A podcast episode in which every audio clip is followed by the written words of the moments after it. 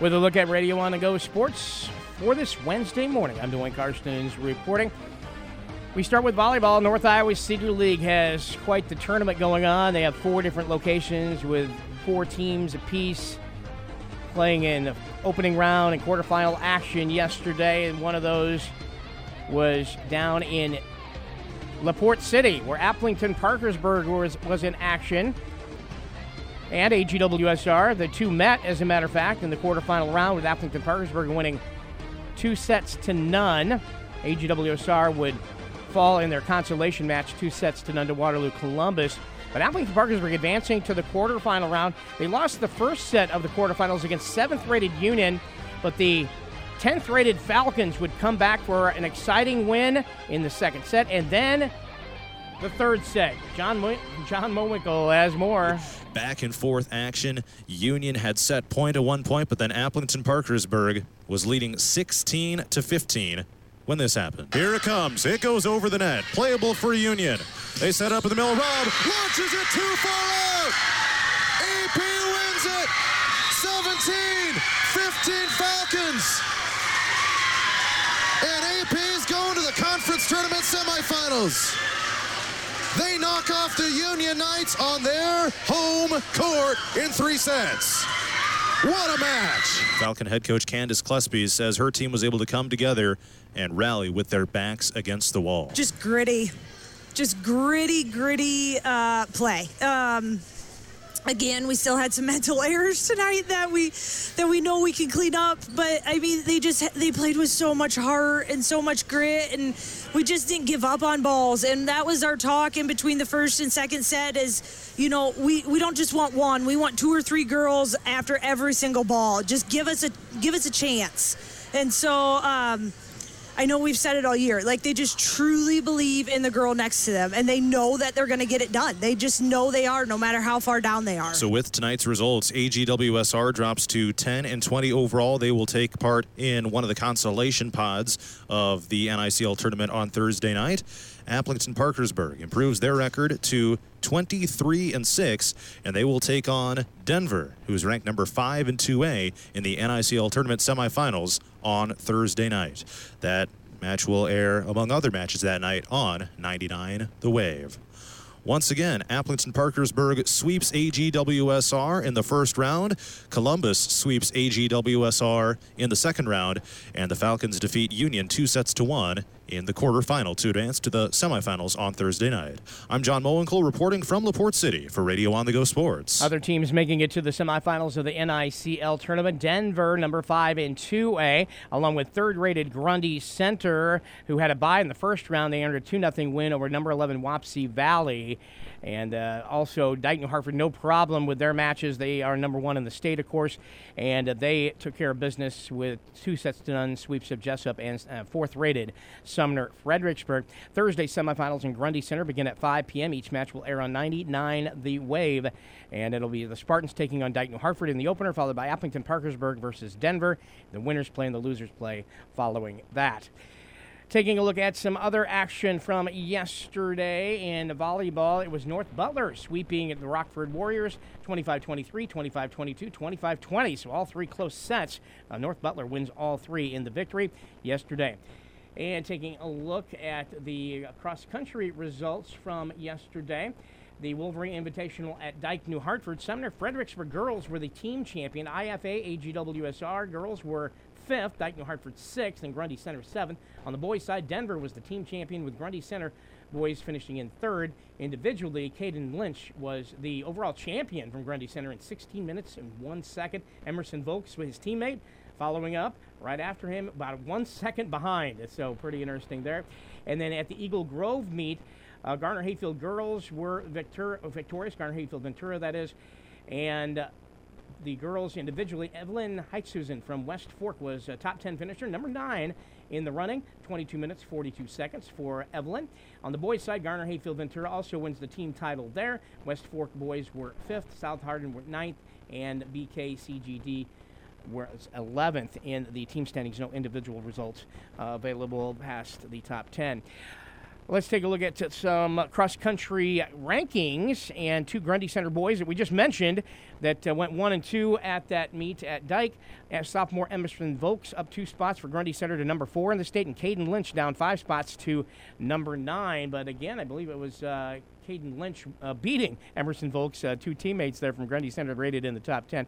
North Butler freshman Addison Volker has entered the Class 1A girls rankings at number 9. Dike New Hartford senior Izzy Houts dropped out of the 2A girls rankings. You can view the full cross country individual rankings online at radioonthego.com. And for a team, North Butler girls are number 20 and the 1A, that's uh, boys, pardon me, the 1A boys from North Butler are rated number 20. And also, uh, Grundy Center boys are number five and 1A. On the girls' side, Grundy Center is rated uh, number 18.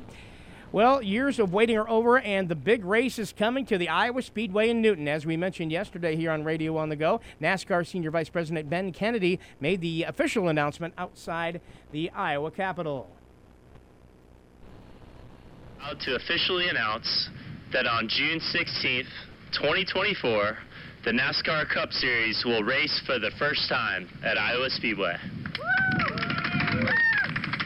He says the race will be highly anticipated. Today's announcement is a triumph for incredible race fans around the world. They have long sought NASCAR Cup Series race at Iowa Speedway, and we're happy to finally deliver that for them. And Governor, Governor Reynolds was also in hand for the announcement, among other dignitaries. And fans can put down a $25 deposit for tickets to next year's race on the Iowa Speedway website.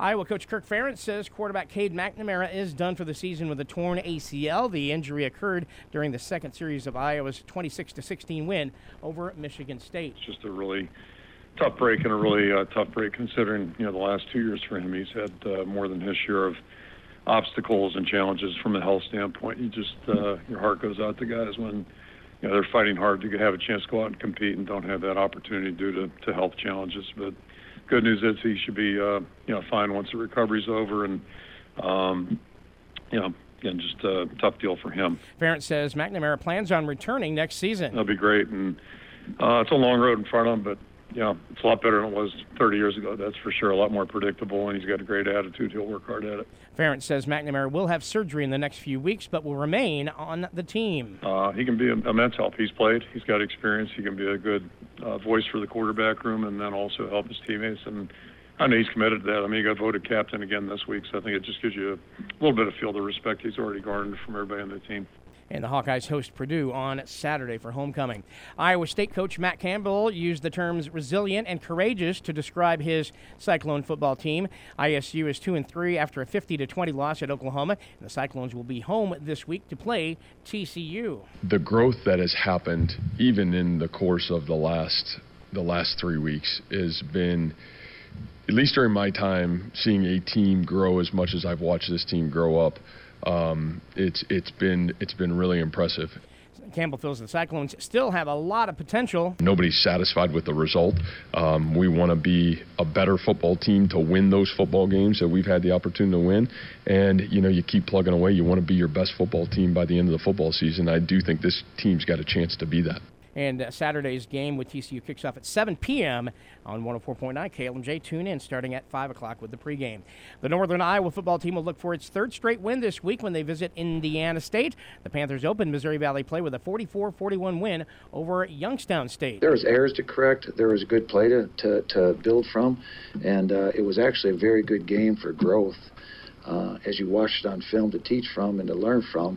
And now you got to take it to the next game and get ready for Indiana State. And that's UNI coach Mark Farley, who says his Panthers won despite several critical mistakes. I mean, there were some discipline errors in there that kept us on the field. There were three penalties that cost us 45 yards of field position that allowed them to stay on the field. And then, of course, the punt, the the the, the blocked punt was a big deal. I don't think we've had one blocked here for a while, and uh, you know that created some momentum at that time. So the resilience coming off it, but the effect of it still has to be corrected because uh, you know those things can't be allowed. And kickoff for the UNI Panthers, 6 p.m. on 99 The Wave this Saturday as they play Indiana State. And former North Butler football standout Colbin Miller is now in his sophomore season on the Iowa Central football team. During his senior season at North Butler High in 2022, he was part of a team in the fall 21, that is, that went 8 and 2 overall as the team hosted the, its first ever playoff game in North Butler history. Miller says North Butler had a veteran squad that year and was ready for a breakout season you know, freshman through junior year, we had struggled a little bit, you know, and we were just really young my sophomore year when all the sophomores were the starters. Junior we won a couple more games, and senior year, we just kind of decided that our time was now. So then we kind of just broke through as a team and had a great year, and it was super fun. Miller burst onto the scene that year in a week two win over Garden City Community College. That is this year in his junior college playing. And back on September 2nd, the Iowa Central linebacker registered four tackles and had a sack on defense. Miller also played a big role on special teams as he recorded five punts and also averaged over 43 yards per punt in a 30 to 20 win over the Bronc Busters. For his efforts, Miller was named the Iowa Community College Athletic Conference Athlete of the Week. Miller, Miller says uh, the win over Garden City has given the Trent some momentum heading into the latter half of the JUCO season. We were pretty highly ranked. They were highly ranked. And first half, you know, we dealt with some stuff and we were down, I think, 14, 17 points. And then we put up 20 unanswered points and ended up winning 30 to 20. And I don't know, we had some key turnovers. I think we caused five turnovers that game yeah, just that was a big win for us as a program. We're sitting three now, you know, and I think Garden City was a great team, full of D1 bounce backs. So that was a that was a super fun week. You know, we took that one in. Iowa Central is coming off a bye week. They're four and one on the uh, junior college football season ahead of a matchup with Coffeyville Community College Saturday in Fort Dodge. And in college volleyball, Ellsworth Community College is in Fort Dodge today, as a matter of fact. They play the Triton volleyball squad at 7 o'clock tonight. And the NIACC Trojans are hosting Southeastern in volleyball this evening. The Iowa Hawkeye volleyball crew hosting Wisconsin in Iowa City. And Wartburg soccer, men and women at Nebraska Wesleyan. I'm Duane reporting Radio on the Go Sports.